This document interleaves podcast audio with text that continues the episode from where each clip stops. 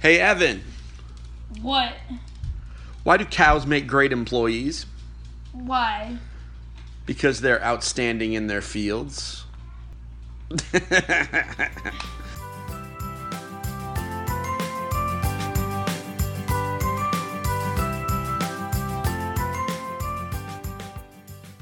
Hello, everybody, and welcome to Engage, a family gaming podcast. This is episode 151, and I am your host, Stephen Duetzmann. This is the official video game and board game podcast for EngageFamilyGaming.com. EFG is a website where parents like myself and my co hosts come together to give parents and families the information they need to get their family game on. This week, uh, as I promised last week, it's another board game podcast. I know you video game folks, you'll be fine. We'll get back to it. But we got to go where the news is. And this past weekend was the Boston Festival of Independent Games, which, um, by all accounts, is where a lot of the magic happens in the Northeast for, um, you know, for board games. So we wanted, uh, and we had someone there. That would be uh, my co-host and our board game editor, Linda Roble. How are you, Linda? I'm doing well, slowly recovering from a lot of walking this weekend. Yeah, and um, yeah, we'll talk about that.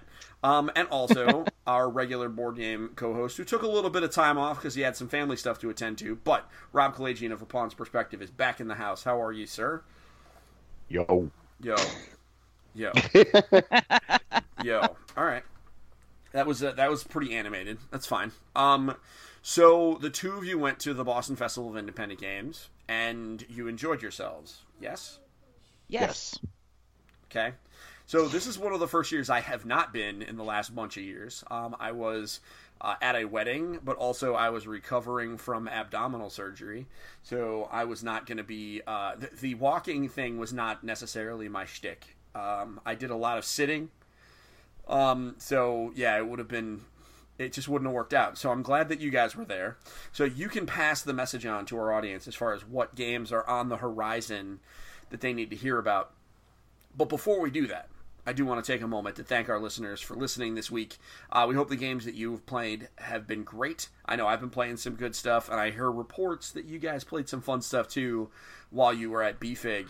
Um, we do want our podcast to be as interactive as possible, so please feel free to reach out to us on our Facebook page at in, at uh, either engagefamilygaming.com slash Facebook or facebook.com slash engage family gaming we're fancy like that. Um, with any comments questions topic suggestions etc so um how what i really would like to hear from the two of you guys um, in lieu of around the horn just really we're just going to talk about the games you played um, what was the general vibe at bfig this year? Like was it similar to past years? Was it a little bit different? What do you think It was um there was a really really good crowd this year. oh yeah Um I mean, I've only been there 2 years now, so last year and this year, but there definitely seemed to be a lot more people this year and I had a really hard time um playing games. I had a hard time getting seats as as Linda knows, she actually uh she like ran across the the hall to grab me so I could sit down and play Life Siphon uh, because some chairs had had opened up. Um, yeah, there was a lot of people, and I mean it was great. There was a lot of happy faces, um, a lot of cool looking games, and just a lot of people walking through. great so so attendance was up this year compared to last year At least it seemed that way. Okay. Did you? What did you think, Linda? It definitely did seem a bit busier. Um, there were certain games that I was trying to make it a point to play that I saw at CT Fig and was not able to get a seat at the table. So those were my priorities. Um, Rob described it mildly. I, I was stalking the the uh, Lay Waste Games booth. My uh, my sister was able to join me, and the two of us were just like hanging out. We saw the game had been going on for a while, and when it was in the final stages, my sister stood guard over the table, and I shamelessly ran across the the, the room to go get Rob. It was awesome. it was great. Listen, you you got to do what you got to do. You- Um, it's true. I've done my share of running at conventions, so I really can't get too mad at, mad about that. So, well, I mean, let's talk about it. So, um, Linda, so I have played Life Yes. Siphon before. So, Yes. and I think Rob did at CT Fig. No, I um I was not at CT Fig this right. year because I was at the beach. That's right, because you're, uh, um, because you are a bum. So, I am a bum. um, so beach bum. Let's talk Yes. because I think Lay Waste is one of those games that you know it's coming to Kickstarter at some point, and it's going to kind of take the world by storm because everything that Lay Waste does does that. So tell us, what are your thoughts about Life Siphon? Especially Linda, I'm very curious about your thoughts because you don't play card battling games, and that has a card battling element to it. Yes. Um, so it was very interesting. I think it's amusing that we actually were battling a little bit incorrectly right out of the gate because we were given some direction, but there was only one person working the booth, and so he was playing, helping to play test, and he was also just talking to people with questions. Sure. So we were doing a little wrong at first, but we figured it out. It was a lot of fun to do that. Um, we had a full four count at the uh, for playing the game Okay. and just you know kind of everybody was figuring it out so it was a little slow to start because we were figuring it out and it does seem to start a little on the slower side but once we got our little figures you are buying little minions to to battle with and you know once we got our a couple minions up then it got more interesting turn to turn to turn Sure. Rob, what's the elevator pitch on this game? So the the elevator pitch is that um, as, as the way that they put it is the world was given some like super awesome stone that's gonna like solve all of our problems, and the only thing you can't do is touch it, and we touched it. Um, and so now the world has gone to uh, has gone to the pooper, um, and all you know, and every does. Yeah, and everyone's fighting over this stone. But the game's mechanic is you're only you have to stay in your little quadrant because there's four four quadrants in the board. Um, you can only battle if you're near the stone, and you can only fight the person to your left. Yep. Um, and then you're always defending the person on your right, and the first person to defeat the person on their left wins. And your life is your hit points, but your life is also how you're buying minions and casting cards. So you have to you have this balance of using your life to get units, but also kind of keeping it to stay alive. Sure. So, uh, so when I played, and I don't know if they've made any changes. I mean, the board itself definitely, from the pictures they posted, looks like it was a little fancier. Um, when I played it, it was a black and white board on this little like eight by eight piece of corrugated plastic. Um, what kind of what kind of new components did they add to the game this time? They had the uh, well, I guess the artwork for the board, um, which is kind of like almost like this war torn battlefield. It's got a river running a ring around it, and then the central island with the stone on it. And then they had their actual prototype metal miniatures for the the three minions, which were the Dread Knight, the Imp, and the Lich. Sure. and you know they're they're I, I did talk to them because they felt a little lighter um, and different than the dragoon pieces, but they are the same metal. Um, they just felt a little different because they were spray painted, not um, you know Sure. they're not coated or however they're coated. Um, so yeah, so we were playing with components that were closer to the final game. Um, which was really cool because, like you said, I had only seen pictures of the kind of black and white black and white board. Sure. and i think he was saying they just got the prototype board in the newer version like right before bfig like it just came in Yeah, this was Oh. the first time I believe they were using it. yes so we got a first look at it which was very exciting Awesome. So, did they say when this game was going to be coming to Kickstarter? they are anticipating in the spring In the spring. Okay. So, a few more shows. Are they bringing it to PAX Unplugged? i'm not sure i did not ask them that Rob? Um, I didn't ask them that, but it seems like it's going to be. Uh, if they're there, that's what's going to be there because um, Human Era, which was their their last Kickstarter, um, it's done. They had final copies. I actually brought a copy home with me. Um, you know, the Dragoon expansion is out, so this is their kind of latest thing. So I'm guessing if they're going to be at PAX Unplugged, then Life Siphon is going to be their their focus. Sure, sure, okay. I mean that makes sense. So um, I really enjoyed that. That's one of those ones I think you know both EFG and um, Pawn's perspective are going to have our eye on that as it comes to Kickstarter in the spring.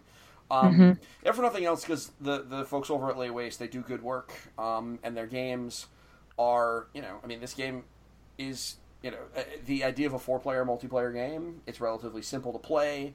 Um, and it has an, some interesting mechanics as far as like balancing your life total.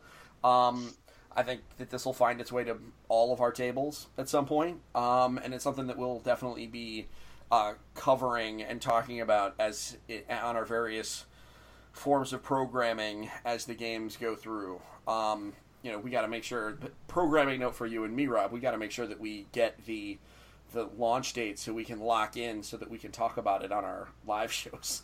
Um, Oh, at least totally. I'm going to. Um, may, may as well take advantage of the fact that we have insider information, right? So, um, here's what I thought we would do. So that was the one game that I knew you played um, that I remembered.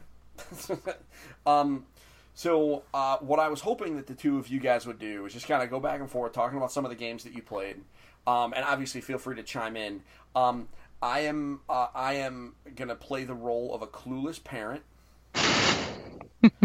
and I am hoping that you will uh, try and sell me some of the games that you have seen. Um, Sounds good. you know, it- your task is to get me excited about a board game. Not exactly the biggest challenge. I'm setting the bar low. Um, but, you know, it's a Monday night. You know, um, I lost all four of my fantasy football games this week. I just want somebody to win something. So, um, so uh, Linda, why don't you go Yes. first? Tell me about a game that you played and tell me why it is awesome. Okay, well, I'm going to start with one of the first things I played when I was there that I liked way more than I thought I was going to like, Okay. and that was That's Wizard. That's Wizard. Okay. I, yes. So my sister and I actually battled. So for context for everyone else, my sister has less gaming experience that I than I do for card games and and board games in general, and so this is a card battling game where you are playing like Harry Potter esque, two wizards battling, but legally distinct from Harry Potter. Definitely though the legally si- distinct from Harry le- Potter. even though one of them is called the boy wizard and i think one of them is like it it, it was the dark lord and it's so close but it is le- legally distinct um And the designer looks like Looks Daniel like- Radcliffe. he so he so does i might have told my sister she was going to meet harry potter Sure. Sure. so um, but i digress so the nice thing for the demo is um, part of the game for that's wizard is that you can build your own deck. So you can create you know decide on what cards you're going to put in your deck to utilize for your game. But he had pre-made decks for us so we could just pick which kind of character we wanted to play he just handed us a deck and we were ready to go. So it simplified that whole piece and apparently there's going to be resources. So if you want to skip the building your own deck part there's going to be pre-made deck suggestions available so you can just skip that part completely if you don't want to. You Okay. deal with the deck building component. For the card battling it was incredibly easy. I was shocked. I am not proficient with card battling. I find them very uncomfortable because i'm still new to them. And within two hands i felt really comfortable. There was a very nice dial for the playmat that you kept track of your health and you kept track of your magic points. He had a nicer word for that, but I, it escapes me at the moment. But it was very easy to keep track of everything. There were tokens for things that were took place over multiple turns, which I know is a very standard uh, deck battling component. And it was something that here are two inexperienced deck battling people, and we picked it up in like two hands. That's pretty So, awesome. What's the name of the yeah. company behind That's Wizard? It uh, Mana Works Games. Okay. So, So and they so yes. you two picked it up yes, easily, which quite um, which is awesome. Um, Yes. you know because that that's that's one of the things. This I mean, the, the fact that you're intimidated by the card battling game, and Rob, I'm sure can chime in on this. That's not uncommon. A lot of people think of that and think, "Oh man, this is going to be like Magic, or it's going to be like Pokemon," and that means it's going to be this like arcane experience, and I'm never going to be able to get into it and enjoy it.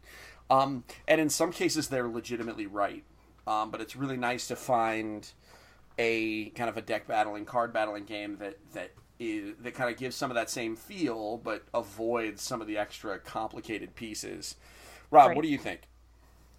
Um, I really like That's Wizard, and um, and I, you know, it was a few years ago when it first showed up at CT Fig, and I have to say, like during the initial judging with the video and like the explanation, I was totally not down with this game. I Uh, and then I saw it. I remember uh, then. I I- saw it played. Yeah. I saw it played at CT Fig. I'm like, wow, like the video and the initial explanation did nothing for this game. Like it looked like a lot of fun. And then apparently this year at CT Fig, it came in way more polished. And at Boston Fig, um, they had their latest prototype from the Game Crafter, which looked amazing. I actually couldn't sit down to play because they were so busy. Um, but they did send me home with their only prototype so I could preview for uh, preview it for them. So I, I have it here, They're and doing a uh, yeah, Kickstarter. they are doing a Kickstarter. Uh, they're maybe January, but he said if they're not ready, they're going to delay, which was the wisest thing I heard the entire day. I'm So yeah, So- Steven, if you want to play, I've I've got it here. All right. Nice. Well, we got to. And I yes, Linda. have a bonus card because Oh. I played. I actually got a special card that will not ever be published. It will only be a promo item. Wow. Oh man, he, he better have put that in the box for me. well, so look look if you have hide soul, because if you don't, I do. awesome. well, look at that. Look at that. Um, but here's the thing, Linda. They say that, but that's too, you can't count on that. Uh, Um, I'm not but going to the bank with it, but I, let me have my moment of All right, let delusion you that I got something moment. special. You did listen. There's lots of you've gotten lots of things that are special. Um, but Rob and I both know they say it's a Kickstarter exclusive, but that doesn't mean nothing. Um, so um, all right, so that's Wizard. I was uh, excited about this game. I got to tell you, uh, my experience with, with this game was kind of the same as what Rob had. When I first saw it, I dismissed it immediately. Out hand, out of hand. The video was bo- was kind of boring. Um, you know, it was like, okay, so it's Harry Potter wizard card game great um, but every time i have heard someone speak of it since that initial touch has been nothing but positives. Um, i'm so disappointed that i missed them at ct fig um, because they were around the corner and i just didn't happen to walk there. I just got so distracted. Um, so i can't wait to play this. So yes rob we're going to have to figure it out. If their kickstarter is going to be in january uh, then we certainly do have time. Um, so yeah, super hype about that. Um, so okay, you guys have successfully sold me on That's Wizard. Big surprise, you sold me on a card battling game based on Harry, you know, based on not Harry Potter, but based on Harry Potter. Um, so, um, so score one, I guess. We're not really going to keep score because you're probably going to successfully sell me on everything. Rob, what did you play that you liked? Well, while we're on the topic of promo cards, I do have to say, I got my Go Nuts for Donuts promo cards finally from Gamewright. Yeah, Uh, one of them is the bacon card, and one of them is the zombie donut, yeah, and I was very, very excited. dude, Um, dude, bacon doesn't go on donuts though. oh, it goes on. It goes on maple frosted donuts. Yes, it does. It definitely doesn't, but that's fine. It's fine. We don't need to argue about it. It's just, yeah, it's just, it just. So let doesn't. me. Uh, tell me, tell me what's going on. so my, some of my some of my favorite people were there were the the Resonym team, and they do uh, Monarch and Visitor in Blackwood Grove, both excellent games. Um, and they have a a new game they're working on called Continental Drift. Um, Okay. and what this is is it's a it's a card, right? Yeah. It's this uh, and it's got a grid on it, and it's got an island, and it's got different animals. It's got like raptors, emus, and elephants, and then there's special creatures and other special things. Um, so, do you remember playing dots and boxes when you were a kid? I did. So, this is similar to that, except on your turn, you are going to cut a straight line into this card with scissors that is exactly three boxes long. And whatever pieces fall off this card are yours, and you'll score them at the end of the game. Yep. So the the animal that you have the most of, you will score points in. Whereas the animal you have the second most of, you will lose points for. Okay. And then there's special animals. So there's T Rexes, and they're always butting heads. Um, but a T Rex does not want to be on a card with another T Rex. So you actually have to try to get a piece with just one T Rex on it for points. Or there's a giant turtle. And if you have 20, 20 boxes that have water on them, you get a point. And there's arks. And if you have at least two of each of the main creatures, you get a point for each ark you have. Um, so it's cool. The first way is cool is that you're cutting. You know, you're cutting these cards with Mhm. with a scissor. The second thing that's cool is every card is unique. So every every board is unique. They are procedurally generated with a certain set of rules, um, so that they're they're all completely different. And this generator knows that if there's a turtle, there has to be at least 20 water tiles, and if there's a T Rex, it has to be facing another one. So they none of the boards will be unplayable. Every board is fully playable. Uh, on the back of it are the rules. Oh, and I almost forgot. And on the bottom there are two caves Okay. and the, those are those are perforated. Each player gets a cave, and you hold the cave up to the light, and it'll show you an item that you already have. That's like your secret. So it might be you have one of the regular animals already, or it might be that you have the giant turtle already, and that's your secret. Um, and it is it's really cool because you can't see it unless you hold it up to the light. Um, so that's your your secret one. And I guess the goal for them, what they were thinking of kickstarting, is when you kickstart it and you get the game, you'll get X amount of these randomly generated cards to start, Mhm. but you'll also get access to the generator so that once you're out of cards, you can generate new ones and print them for yourself. Okay. Um, it's just it's really simple but really fun and a really cool idea that you are you are cutting into the game to to play it. Um, I played with a really nice older woman who turned out to be um, the designer's mom. Okay. Um, she was like super cool, and like we had a blast playing this game together and trying to figure out the best way to, to cut it to optimize our our moves and I think it was just a really cool game played with a really cool person and I just I left the the, the table just like with this really good feeling. It was like it was just a, an overall really cool experience. Awesome. You know, I, I have my concerns about procedural generation in games. Um, for those listening that may be wondering what the hell procedural generation means, it means that it's designed by a computer, and generally it is designed by an algorithm. So, like, it's math that creates this thing. Um, so it's not designed by a person.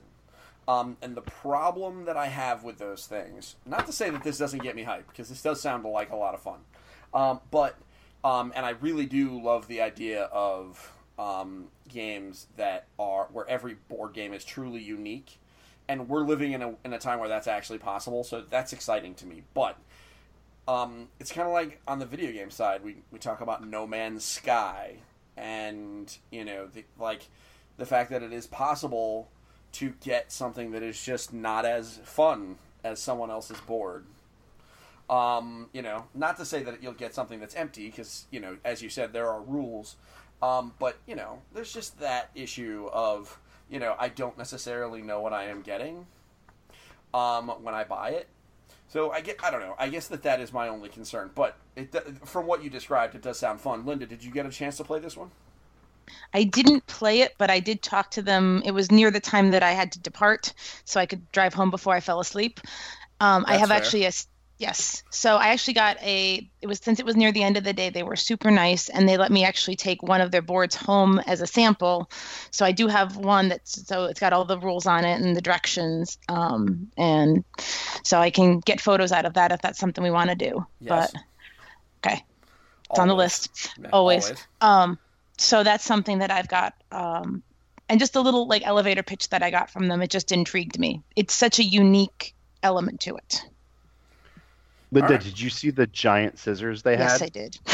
So they also uh, so Stephen, I should I should mention they had a giant their the poster for the game was a giant game board.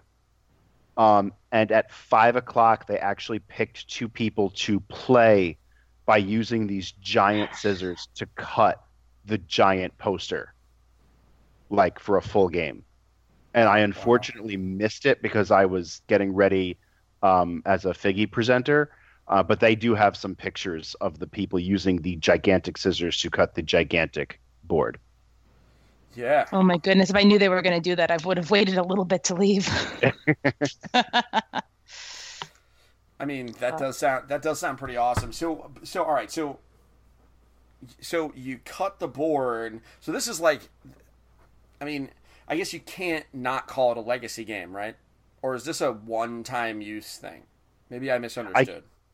So like so uh, well the thing is when you when you the, the idea is when you purchase the game you get a box of these cards. So these cards are probably about 6 by I want to say 8 Yeah. I, I have one upstairs. I, I have to measure it. So each card is one use because you're you're cutting it up. yeah. the cards are ju- uh, probably about 11 inches tall and Oh, wow. the width it's it yeah because i have a standard piece of paper ne- next to it It look or here where's my standard paper i think it's yeah they're around 11 inches tall and they're they're not as wide as a standard piece of notebook paper so i don't have a ruler handy but it's i mean it's smaller than a standard like piece of paper printer paper Yeah. And so you, you tear the bottom off, which is the two caves, but the rules are printed on the back of every single card too. So it's like if you just want to grab like three or four on your way out of the house, you know, it's not like you have to bring a rule book. It's it's a self-contained micro game, but the goal is they'll sell them in a stack. Okay. Cool. Cool. Um look look that sound all right, so I'm I'm sold. That sounds kind of fun. yeah Um, all right, so that is Continental Drift by Resonym. Um, L- Linda. Um, yes This wasn't part of the showcase, but I saw that you got your. Did you get your hands on Forbidden Sky? i didn't get to play it but i got to see it up close and personal Okay, so you tell me, they like- weren't doing full demos but they weren't. Well, yeah, I don't think they really needed to. The game's just flying off No. the shelf. Um, why bother doing the work? Um, Yeah. so uh, can you tell me what the heck is up with that game? Oh my goodness, it is so cool. So it's battery operated. So I'm going to start with that because it lights up and makes sounds. So Okay. that I was not expecting. I don't know if you had heard that part, but that I kind of blew I me had away. seen it, but like again, I I just knew that they were sending it to me at some point, so I kind of didn't put. It was kind of like you know back back of mind, um, but I saw some battery stuff happening yes. uh, on so the Instagrams. so the idea is it's the next step in the story of the Forbidden series. So now, you know, in Forbidden Desert, you leave with the plane, and now you're up in the sky and stuff happens. And now electricity is the commodity you're trying to harness and is also the thing trying to kill you. So you're literally trying to build a circuit Okay. that there are discs that you put down. So let me back up. You actually are laying tiles on this game. In the other games, the tiles were laid out at the beginning of the game.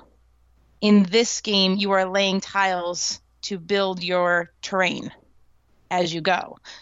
And you're trying to build circles to put these discs down that have a metal edge because you're going to literally be building a circuit to activate the rocket. And as you go through, just like in Forbidden Island, Forbidden Desert, there's event cards that do terrible things to you and try to kill you because the world is trying to to get you. And you can be struck by lightning or you can be blown off the edge and take damage. So you're trying to not get struck by lightning, and there's some um, elements of the game that allow you to be protected during lightning strikes. Um, you have your rope to try to keep you safe when the wind blows just like in Forbidden Island and Forbidden Desert, there are different character cards. Everybody has a special power. Yep. And so basically, you're trying to go through and build the terrain to allow you to build your circuit. And you lay down these discs, and you there are, are connectors. These little, they look kind of like sticks when I when I could see them, but they're these little cylinders. The bottom is metal, so or metallic, so it can create that circuit connection. And you go through, and so as a team, you're trying to finish complete the circuit so that the rocket will light up And just like in Forbidden Island and Forbidden Desert, I keep saying this, but it's a very similar element. All the people have to be at the rocket site to successfully leave. So I a mean, lot of parallels. That sounds that sounds pretty awesome. Yeah. Um, Rob, did you get a chance to touch it, or I didn't get a chance to play with it um, or play the game just to kind of make a quick circuit and and watch it light up and make sounds. But I believe a copy is on the way. Yeah, that's that's the word on the street that we got also. So uh, I I can't wait to get my hands on that one. The fact that it lights up and all that, that's going to make some great uh, Instagram videos. Um, super hype about that. The fact, like, this is just one of those things where I have been wanting, like, I don't know about you, Rob, but like, you know, I have sat with the general and we've been like, you know, they've got to do another Forbidden game. Like, what are they going to do? And we've talked about like what the next one had to be. You know, because first it was island, then it was desert. I thought it was going to be mountain. Just I thought that was like I- the next natural biome that they could pick.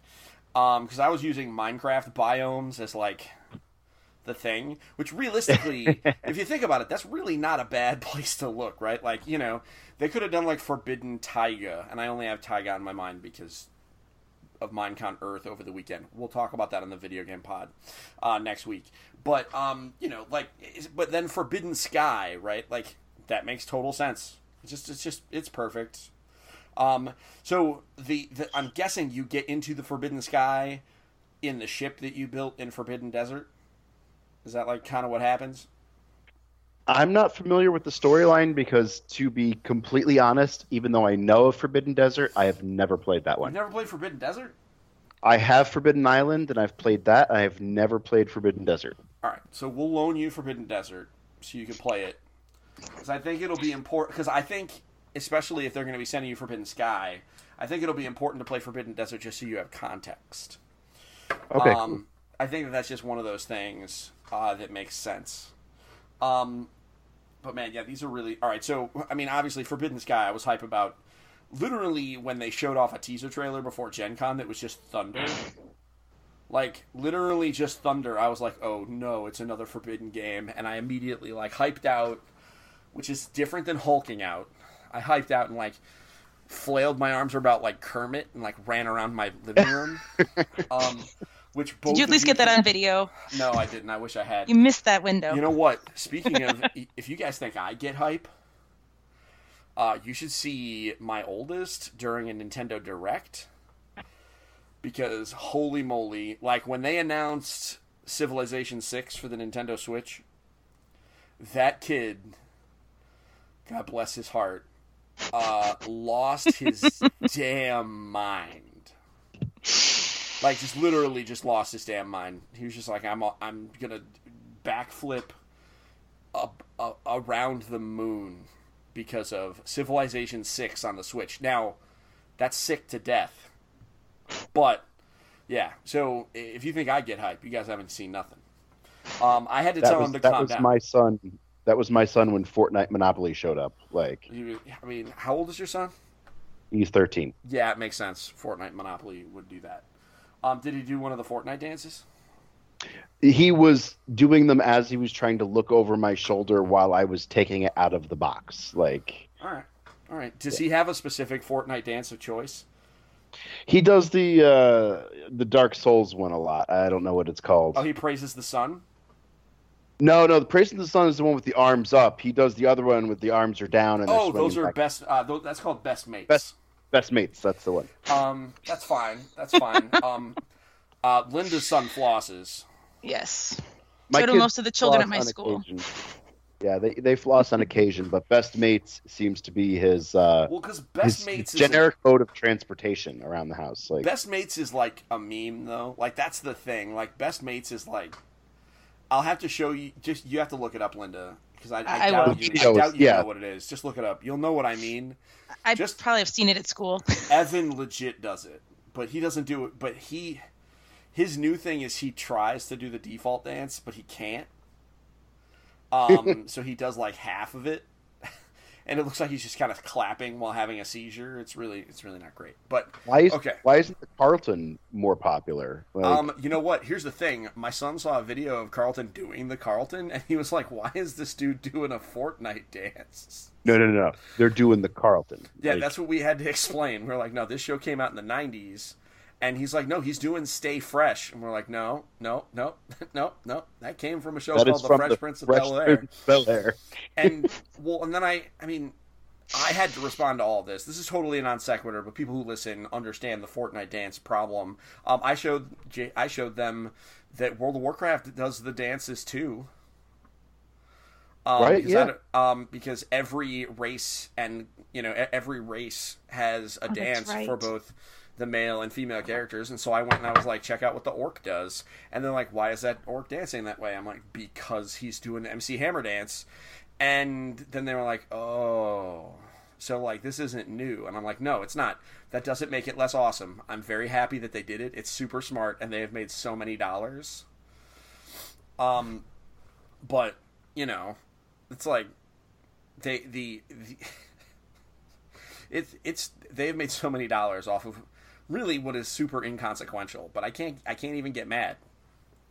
I can't even get mad. All right, so um, we have gotten through literally four games, and it was an entire festival. so let's do some more. So that's Forbidden Sky uh, by Gamewright. Rob, what else did you play? Okay, so a lot of people are probably going to think I'm crazy, but one of my absolute favorite games of the show Yeah. was called uh, Schrodinger's Cat. Okay. So this is a literally like a little micro game, Yeah. um, and it's more meta than not. So what you do is you get a cat and you get four little cards, and a, in like a little box, like and I mean little, like little. So what you do is you and, and another player or two teams of players, you name this cat, uh, whatever you want to name it. It's a Okay. really cute little drawing, and you put it in the box Okay. and then one player or team takes the role of the cat wrangler Yep. and one player or team takes the role of the scuba diver Now- the cat wrangler can decide whether the they have two cards and they can decide whether the cat in the box is wearing a scuba helmet or not wearing a scuba helmet Okay. and the scuba diver can decide if it's going to put in an air tank or a tank full of poison. And Okay. each and each player or team will put one of their cards into the box and then literally eat the other one. Like it's edible, it will dissolve on your tongue, or you can dissolve it in water. But the point is that there is absolutely no evidence left of what card you put in to the box. Okay. And now this box is sealed with a little label that says something along the lines of warning potential cat murder. And the players need to decide whether they're going to open this box and find out if they've killed this poor little cat or it survived, or if they're not going to open the box and well, the cat could be alive or could be dead. Um, so it's this really silly, just like two dollar meta game. Uh, and and the woman who made it said like she's had players of teams who just keep passing the box back and forth because they all refuse to to open it, and and possibly murder this cat. Um, and of course, when I played it with her, I'm like, nope, we're opening it like right now, and and our cat was still alive, and it was it was all good. But it's just the kind of the silly micro nature of it that you put these cards in and then you literally dispose of the other ones. So there's no way to tell what's in the box without cracking the seal. Uh, i really loved it and I, I was talking about it with a few people and some people were looking me, at me like i was crazy like why is this awesome? And i'm like you just because it, is it's, it's cool. You could eat the other card. I don't know. I really enjoyed it. I mean, were you hungry? Is that what made you want like was this just like the snack you needed at that exact moment? Oh no no i just i thought it was really cool All right. Like, okay.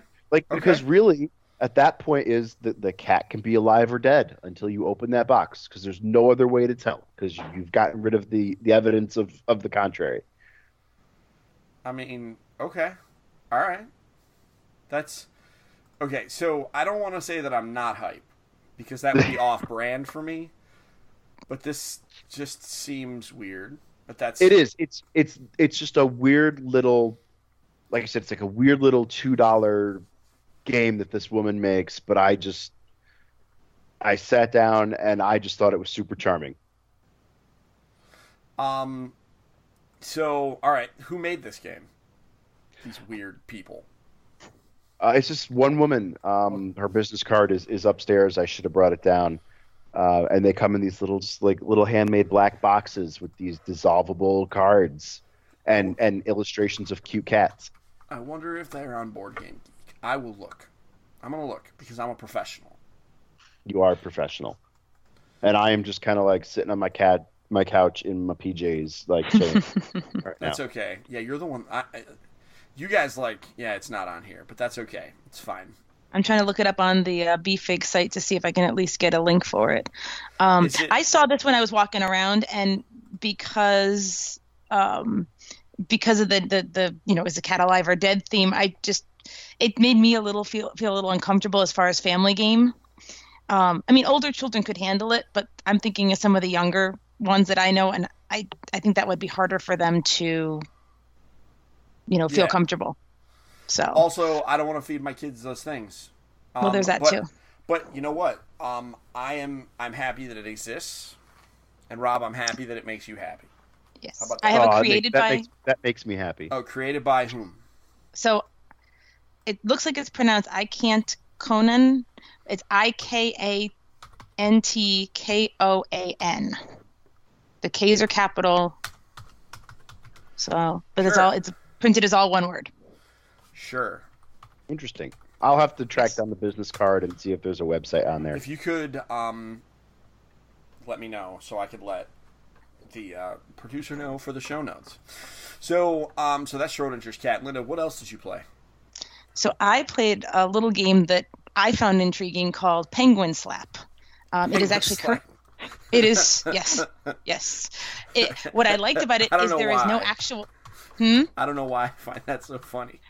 Well, what I what the first thing I said is, is there actual slapping? Is it like like Slamwich? Was there actual slapping of cards in the game? There is no actual slapping, so that element of um, you know craziness that can come from a slapping game is eliminated. Um, there is a slap card, but there you know it, it doesn't get quite as crazy. Super cute. The graphics on it are absolutely adorable. Uh, so you're trying to catch fish, and it, there it's a it does have player elimination. If you run out of uh, cards, you're not necessarily out of the game. Um, so it's like quasi player elimination because you can kind of come back in, but you're limited. Um, and then it's sort of a reverse Uno. The last person with fish wins. So right. it's it's it's really cute. It, Yeah, it looked super cute. I saw some of the pictures. yes, Um, this is definitely intended for the younger set, absolutely, definitely. and it's funded on Kickstarter right now, right? Yes, it funded in 24 under 24 hours. Um, they had a modest thousand dollar goal, and they're uh, at about 1600. So um, they're ones that we I was talking about maybe trying to feature them on our Kickstarter. Um, yeah, we got to get that going so again. So hopefully Yep. they will do that. Listen, you know what? Hundred percent funded in under twenty four hours. Doesn't matter if they only had a thousand dollar goal. They're almost doubling it. Um, it's true. They're gonna get this game done. The artwork is adorable. Um, and, and it's penguin slap. And they're slapping each other with fish. Um, I did like okay. So if you go to the Kickstarter page, um, there is a hundred percent a Smash Brothers reference. Rob, I don't know if you've been to their Kickstarter page for Penguin Slap. I I have not. Uh, they have a sombrero penguin is ready to slap in the uh, uh, Smash Brother. Like it looks like it's on a Smash Brothers in, uh, like announcement screen. That's awesome. Oh man, I am all in on these guys Yeah. right now. They they don't understand how excited I am for this game now. Yeah. Um. It, it's super super cute. I will say that this is one of the games I got to judge. Yeah. Um, out of the out of the five family games that I had, uh, this one was the one that all four of my kids could be like less interested in. they just they didn't dig it. Okay. And I mean, it is super cute, and the artwork is super awesome. But in our household, uh, this one just did not go over well. That's fair. I mean, what do you do? Um, it's exactly, not- and and for everybody has but- their yeah. It's not for it's not for everybody. It's a super cute game, and I mean these this this company man, their booth was packed full of people playing and Mm-hmm. having a great time all day long. Yeah, I think this is one of those games that you know that you, that, that will demo very well. It's a fun, like it, it's a fun looking experience. Um, I would imagine that like Linda, like our kids, this really feels like something that our younger kids would just be Yes. all in on. And that fits the you know kind of where my brain ends up with a lot of these. I, I tend to gravitate to the ones for the younger sets. Yeah. and this absolutely fits the bill. And if anyone's interested in the kickstarter to get a copy of the game it's $15 Yeah, it's real low. i mean it's nice low price point um nice you know like it's it's just a card game. There's no like pieces to lose no Yeah. little tokens it's just a card game so Yeah. it's something that is you know perfect for portability um so that's this is something that i'm definitely eyeing for my family because it's just it's something silly but it doesn't have physical slapping which tends to escalate the craziness That's it fair. keeps it it keeps it that that in between when i when i played it there were two teen two young teenagers that um, i was playing with and it was hysterical one of the one of the guys he for some reason decided like he was going to do any kind of take that thing he could do it was targeted at me it was hysterical and the banter we had back and forth just made the game even more fun it was just a blast Awesome. All right, so that is Penguin Slap. Who? Uh, what's the name of the company behind that? So they apparently just came up with their name. They are Low Sodium Games, and their little tag on it is NaH for the sodium um, symbol. So I thought that was really fun. Low sodium games. All right. Um, Yes. So there's no salt. You get, you get There's no salt. You get. You get Yes, that, I got- You- yeah. All right. I get that. All right, good. There's no Draw me a picture, but I got it. All right. Hey, man. Listen. I. This is a. I'm the host. I gotta. Sometimes I gotta illustrate things. It's part of my responsibility. all good. Um. good. Okay. So that's penguin slap. Uh, Rob, what else you got for me? So leave me alone. Oh man, I want to Uh, talk about Leave Me Alone. I I want to know but- how much it changed. Tell me about Leave Me Alone. So this is from Parajax Games, uh, Jeff Johnston, who did Moonquake Escape, Yep. uh, Roasted and Toasted, and uh, Flashlights and Fireflies. Yes. hmm I believe. Yes. Um, this is basically a game about jumping in piles of leaves, Yep. um, and uh, you have a kind of like a lever, Yep. um, and on your lever is listed the type of leaves that you want to collect. Yep. And all these leaves, um, so I think there's three different types of leaves uh, in four different colors, I want to say, or maybe three different colors, and they're scattered about. Yep. And um, you have to, on your turn, try to grab the leaves that you need to stack on your on your lever, but other players can, put tokens down to block leaves so they Yep. can't be taken. Um, so then uh, you you fill up your ramp, and if you can actually complete all of the, you know, if you can get every type of leaf you need, you get a point. Uh, if not, you just leave your leaves on your your ramp, and then it moves to the next player. And once every player has gathered leaves, Yep. now we're gonna, now we're gonna jump in the leaves, and you do this by slamming your hand down on the lever and flinging your your leaf tiles into the air and ha- trying to land them on your your score dial. Yep. Okay. Um, and whoever has the most leaves on their score dial uh, gets uh, you know a bunch of points, and I think everybody else gets like one point uh, for having at least something. Um, and there's an extra token that'll let you take an extra guess because you can if if you can't find the type of leaf that you want, you could try to flip a leaf over to see if Yep. it's the color you want. Uh, and there's also wild leaves, but one of them says stop on the back, which means you immediately lose your turn. Uh, and you, you you keep playing that way, but at the very end of the game, there's like a grand finale where you just load up on leaves and do one last one last fling. It's just a really cute, family friendly game, but but hitting that lever and sending those leaves flying is extremely satisfying. Um, I had a lot of fun. I actually played with uh, with two of the booth helpers while while Jeff explained just how things went, um, and I had fun. This is one I think my kids would love because it's just it's kind of quick. You know, grab tiles and then you're Mhm. flipping them. Very simple. Takes like you know a minute or two to learn how to play, and it just has that that physical dexterity component that's a lot of fun. Sure. Now this is one of those games where he's um, he's looking for a publisher, right? He's looking for a publisher. He's still tweaking it. Apparently, this version uh, that we played at Boston Fig, there had been some major changes to it, and I think I saw on his his Facebook or Twitter that like on the way home or something, he thought of something else. So it's gonna it's gonna change again, but he is looking for a publisher. And it's changed so much from last year. He had a really early prototype at last Boston Fig. And it's just amazing to see how much it's changed over just one year, how much he's tweaked it. Well, he is a professional. He is. I mean, He's Jeff Johnson cranking these knows what he is doing. Yep. Um, we got to get him on here at some point. Um, just because Agreed. he's a, you know he's a super interesting, entertaining guy. He's very animated. Um, and he's very he- passionate about what he does. Yeah, exactly. And he is a Mhm. professional. Um, you know, he just, I mean, I'm sure he has half a dozen more games in the tank that he's working on, but he seems to be to be the kind of guy that that lives by riding the epiphany wave. Um, I don't know why that that's how he strikes me, but he just strikes me as the kind of dude that's just like, oh, boom, I got an idea, and just runs with it. Um, so he's probably like slowly pushing like six cars down the road all at once. Um, I'm sure that this game is going to find a publisher.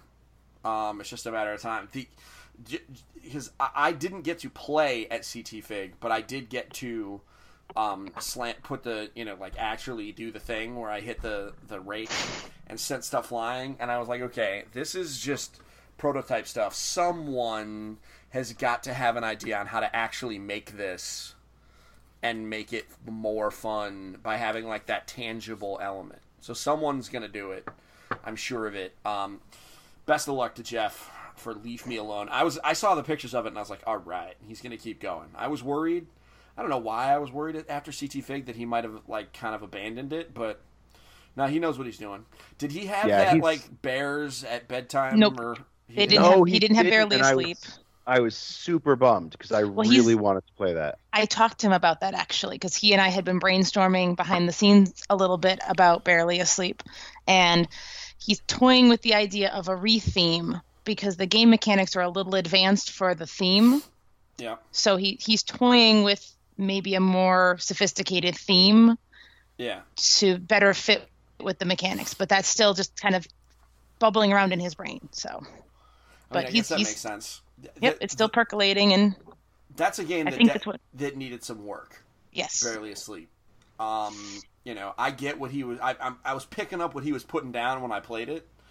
Um, but yeah, I was like, uh, I, I think, you know, I think it needs some work. Obviously, it did. He knows what he's Mhm. doing, so not even kind of worried about that guy. He'll be No. he'll be okay. Um, Absolutely. So what else do we got? Uh, so that's leave me alone. Um, Linda, tell me tell me another game you enjoyed. Actually, I'd like to hear what Crystal enjoyed. Did, was there anything particularly that caught her?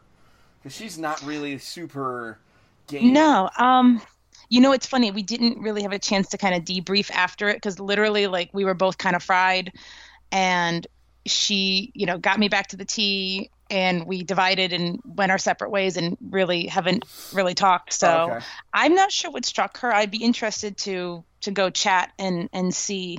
Um, she definitely seemed to enjoy that's Wizard. Um, I'm trying to think what else. We sat down and played. The two of us played Rat Race a little bit, and that was something that was at CT Fig that they have been doing some more tweaking on. And I didn't play it at CT Fig, and I made it a point to go check in with them at B Fig, and I wasn't expecting to like it as much as I did. Okay. And which game is that? So this is Rat Race: Escape the Sewers. okay. Uh, it's designed by uh, Triple Decker Games. That's the one where you're collecting trash cards, and um, based on the cards, there's different stability points on it and different uh, height uh, points. And you use two different trackers, and you're trying to track your height and the stability of it, and you're trying not to have everything collapse. And you have to roll die to see if you your stack collapses or not. Yeah, and this So- like hundred percent sounds like not your game. No, and it was really cute. Um, there are each each player gets um, a rat leader card, and like typical different characters, they all have their different powers and attributes. And you know, we we just did an abbreviated version, of course, because we were just demoing. But I mean, just a couple rounds we got to play, we got the flavor of the game, and very easy to play. They listed as 13 up, but I think it's one of those. It's 13 plus for legal reasons and simplicity reasons. Sure, that happens. Playability, yes. Uh, playability wise, definitely could be done probably eight or nine plus. Sure. Um, and mean, the- we picked it up. Yeah, What's the name of the company? uh, Triple Decker Games. Triple Decker. They were at Yes. CT Fig. I walked past them too. Yes. Yes. Um, and I dismissed it. This is a problem that I have. This is bad luck, Rob. I guess I got to start programming myself. Like, if I think I'm going to dismiss it, I really should just not dismiss it because, you know, between this and that's Wizard, like, you know, I'm missing out on stuff. This is one that I hadn't seen until Boston Fig, and unfortunately, I did just dismiss it and I kept walking. Yeah. So because it was the second time, and honestly, their booth alone just looked more polished, so it made me want to just check in with them. And it was nice to say, "Hey guys, I saw you at CT Fig. What's what's new?" And they actually had a lot to say that was new. So I mean, CT Fig wasn't that long ago. So in a really short amount of time, what two months, something like Yeah. that. Um, they've done a lot of tweaking. You know, they had changed some things on the cards. They had changed some things on the trash. They, you know, like so. There's, you know, there's a lot of thought they've put into this in just a short period of time. Awesome. And yeah, so that's something they are currently looking for a publisher. Um, and honestly, with what I saw, I think they've got a better chance than when I first laid eyes on it couple months ago. Uh, they are contemplating the idea of Kickstarter if if nothing plays out, but I think they really would rather just find a publisher for it. So All right. that's sort of their plans. All right. So uh, I am. I, I will be hyped for this game. Sounds good to me. Yeah. So that's Rat Race: Escape the Sewers. Yes. Um, let's just do let's do one more because we've been Okay. we've been at this for a bit. Um, Rob, bring us home. I-. I actually did not play anything else. There That's was fine. a few games that I've I've played already that were there. Um, Born to Serve from Shoot Again Games, which is about uh, superheroes in a in a failing superhero economy, and they're all fighting over the last job, which is a uh, a job waiting tables at a local restaurant. Um, and so each superhero can use their powers. So basically, like the guy's like, whoever does the best job can can gets gets the position. So these superheroes are using their superpowers to wait tables uh, to see who gets this this job. Yeah, Um, okay. there was Magnets, the game, which my kids have been playing all summer, which is similar to a similar to marbles. You're chucking magnets into a ring and trying to get them to stick in towers of four. Okay. Uh, it's really, uh, really portable, really cool, really inexpensive. Um, there's Ice Fortress from Geek Fever Games, which I absolutely love. It's like a cooperative, um, a cooperative game where you're trying to build these towers uh, and light these beacons to to ward off invaders. yeah. I you got to play that one too. and you didn't play that because you've already played it. Yeah, right. So these are games that I've already. You've already played. Yeah, I got yeah, to yeah. play Ice Fortress, and that was the one in the photos that I posted that was with the dice Yeah. supporting the cards and that t- those towers. Yep. That was that one. That one was a lot of fun. Hard though. Um, Did you, did Tim, you guys win you played? What was that? Did you win when you played? No, actually, I was talking to Tim, who's the designer for, for Geek Fever Games that was there, and he said when I played, it was later in the day, and we barely lost. Like we were so close to winning, and like it just fell apart at the, at the end. And he said only one team had won the entire day. It is a fantastic game, and I should like. I told Tim I should probably never play again. I've played twice, and my win record is 100% right now. So oh, that's if I just quit, crazy. if I just quit while I'm ahead, Yes. like, um, yes. that you're is at a- 8,000. Just stop. Yeah. That is Yeah. a fantastic, fantastic game. They're looking for a publisher for that.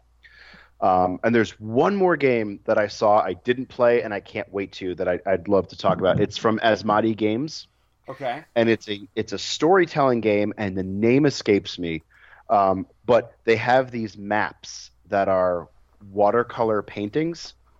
Uh, it's like a sci-fi storytelling game, similar to like Legacy of Dragonholt, but with a card mechanic uh, for actions. So it's almost like a choose your own adventure, uh, and and cards go out on this map. But these, what caught my eye was these beautiful, and they're like multi-layered watercolor paintings. So the artist like we'll do watercolor painting and then watercolor over that and then watercolor over that for these really kind of surreal alien landscapes. Okay. um, and it just it looked super cool. Uh, this is one uh, that is definitely on my my radar. They're going to be kickstarting it soon. Oh, um, and i i can't find the name of it and i actually lost their business card because I, I wanted to come home and immediately email them and be like, I need to preview this game. Uh, so now I have to try to find out what it was called so I can get in touch with them. Okay. Well, I mean that's too bad, but y- y- I'm sure you'll see him. You know, with all the groups that you're in on Facebook, I'm sure you will find them. Um, I will. Hashtag misconnections. Hashtag misconnections. Yeah. Um. So man, th- uh, all in all, and and here, here's this: we had a whole hour worth of talking about games, and we didn't even go upstairs to the video game section, which is normally where I hang out at least a little bit. Um, and I found some really cool stuff. Um, but that's BFIG. Um, you know, obviously that that's going to end the convention season for EFG, but there is still one more big show, and that's PAX Unplugged. Uh, Rob will be there, and we will have you I back will be on because you're regularly I'm- on. I may be trying to go there. That's Oh, still okay. questionable, but Okay. I'm keeping my irons in the fire. my convention season is mostly shut down unless something very I mean, you know what? Maybe it isn't over. It really depends on Friday. So, um, but man, we'd be cutting it super close. Um, so the so I mean these are these are these are all games. This is what's so crazy, right? Board games have grown so fast that these are all cool games that really should you know that, that do deserve their time in the spotlight. And and i'm sure that we missed a half a dozen games that are worth looking at that, that we just didn't have time for right? It's just there's just so many good games. Uh, video games are having the same problem. Um, i mean how many video game fans right now are like do i platinum spider-man in time for assassin's creed to finish it before Red Dead Redemption 2 comes out, and it's like, I mean, admittedly, those are not kid problems, but like that, those games are all happening at the same time. it's madness, I tell you. Um, and by the way, Kingdom Hearts 3 comes out in uh, less than four months. Um, can you even believe that, Rob? This is non sequitur. Can you even believe that that's a thing? I, I didn't think it was ever going to come out, really. Like, like Linda, you you're gonna be able to come to my house and watch because I doubt you're gonna. You, I, I don't think John has any plans to buy this. Um, I don't know. gonna- He he played a lot of King the original Kingdom Hearts. Oh, he did. All right. Well then. He did. I watched many hours of it. all right. He and still played it for, sleep, like, 10 so- minutes. And he, He still, still doesn't, doesn't sleep. So. Um, It may yet come to our house. Oh, I mean, I will have it, so he'll probably play it when I'm done. Kinda Probably. like, kind of like Spider Man. kind of like Spider Man. That's Yeah. coming soon. Um. Well, I mean, he needs it for. I'm. We're saving it for his surgery. Although he's gonna have to. I almost recommend because he's gonna be out, out down for the count for like a month. I think Red Dead Redemption is probably a better call for him. But Yeah, but he's not going to be out of work for a month. He doesn't have. He can be back typing in a couple days, so he's only going to lose a Oh. couple days. It's not like his Oh. foot. He's not going to be hopped up on like crazy meds and Oh. incapacitated for like weeks. it's like so just no fun. Yeah. All right. Well then, yeah, So- Spider Man will be better. Anyway, Spider Man perfect. That's total non sequitur, folks. But listen, uh, the EFG podcast is all about sidebars. So, um, this has been episode 151. Um, I do hope that you folks enjoyed listening as much as we enjoyed recording. Um, next week, we'll be back to talk about video games. Specifically, uh, we're going to talk about a new Minecraft game coming next year, as well as some other changes coming to Minecraft in general. Um, we will be, uh, and we will also be going over all of the video games on our holiday gift guide for 2018. Um, and a little spoiler for the next board game podcast. We'll be going over our holiday gift guide for board games in our next board game podcast. Because guess what? it's holiday time, whether you like it or not, folks. Um, and so uh, we're just you know record some podcasts and do some stuff. Spoiler alert: I'm going to talk an awful lot about Super Smash Brothers next week. Um, but um, among other things, there's actually a list of about 23 games that I'm recommending. Um, so there's something for everybody. We're going to go over that. Um, but before we go, um, we have two things. One, it's tonight's favor. I do have a favor for everybody. Um, everyone listening to this knows one person that needs to listen to this show that just doesn't listen to it yet. Uh, my the favor for me, and I sit here hat in hand, is put this show in front of that person. I don't care really how you do it, as long as it's like polite. and even then, you know, I'm not here to judge. Um, but just put this podcast in front of somebody else. Maybe share it in a Facebook group. Send it, to, you know, send it to a family member. I don't know. Um, help spread the word. More, bigger audience means bigger things. We get more access to show you cool things. So that's the first act. The second one um, is I want you to go into your uh, little podcast app that you use to download this one, and I want you to subscribe to uh, a Pawn's Palaver or Palaver. I don't know how to pronounce it, but it's P A L. Palaver. Is it Palaver? All right, it's P A L A V E R, and that is Rob's other podcast. that is an interview theme, an interview show where every week he has someone new, um, and it's awesome. You, you're, how many episodes you in? Like thirteen now? Uh, I just posted the 13th. Yeah. Yeah. So he's getting there. He started it as a joke, more or less, because he was bored, and now all of a sudden it's like a whole part of his content plan. Uh, let's make it so he keeps doing it um, by actually downloading his show. That sounds fair, right? That sounds fair. Thank you. No problem. Of course, we want to plug your stuff. So, um, Rob, where else on the internet can people find you? Uh, people can find me at pawnsperspective.com. And then, of course, you know, Facebook, Instagram, and Twitter. But now they can also find me at a pawsperspective.tumblr.com. And that is a blog about gamers' pets. So, God, you are such a gamers who, yes, so Ah, gamers that have dork. pets can send me a picture of their pets. It doesn't have to be with a board game. Just send me a picture of your pets with a little bio, and I will put it on this silly little Tumblr blog. It was like Jamey Stegmaier once posted on Twitter, somebody should do a Tumblr about gamers' pets because he loves his cats. And I was really bored one night, and I'm like, I don't want to work, and I'm like, I'm gonna put this this Tumblr together, and it's gonna be stupid and awesome. So I need more pets to post on this thing.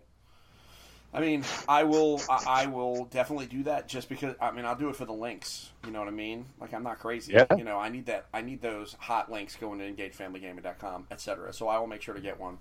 Um, so Linda, you are on the Instagram as what? Dragon Rose seven two zero. And you are And- on the the Twitter as So it's moms underscore stories. Okay. And on both of those, there'll be all kinds of board game pictures. But if people are interested, there's uh, the saga of my home renovation is being documented along there, as well as random things with my classroom and my children and my garden. So there's a big diversity, and so yeah. fun to watch. Absolutely. We want people to follow you there. Um, and as you know, you can find us. Just search Engage Family Gaming on every social media site you can possibly find. Um, and you'll probably find us, even if it's just a placeholder. And we would love to follow there. Um, so, like I said before, this has been episode 151. We appreciate you taking the time to listen to us. It is our honor uh, and pleasure to provide you the information that you need. Um, I want you guys to have a great week. We'll see you next time. And don't forget to get your family game on. We'll see you later, folks. Bye bye. Bye. Hey, we did it. Yay. Yay! Thanks. Thanks, guys. Thank you for listening to Engage, a family gaming podcast. Thank you for listening. Thank you for listening. Tune in next week.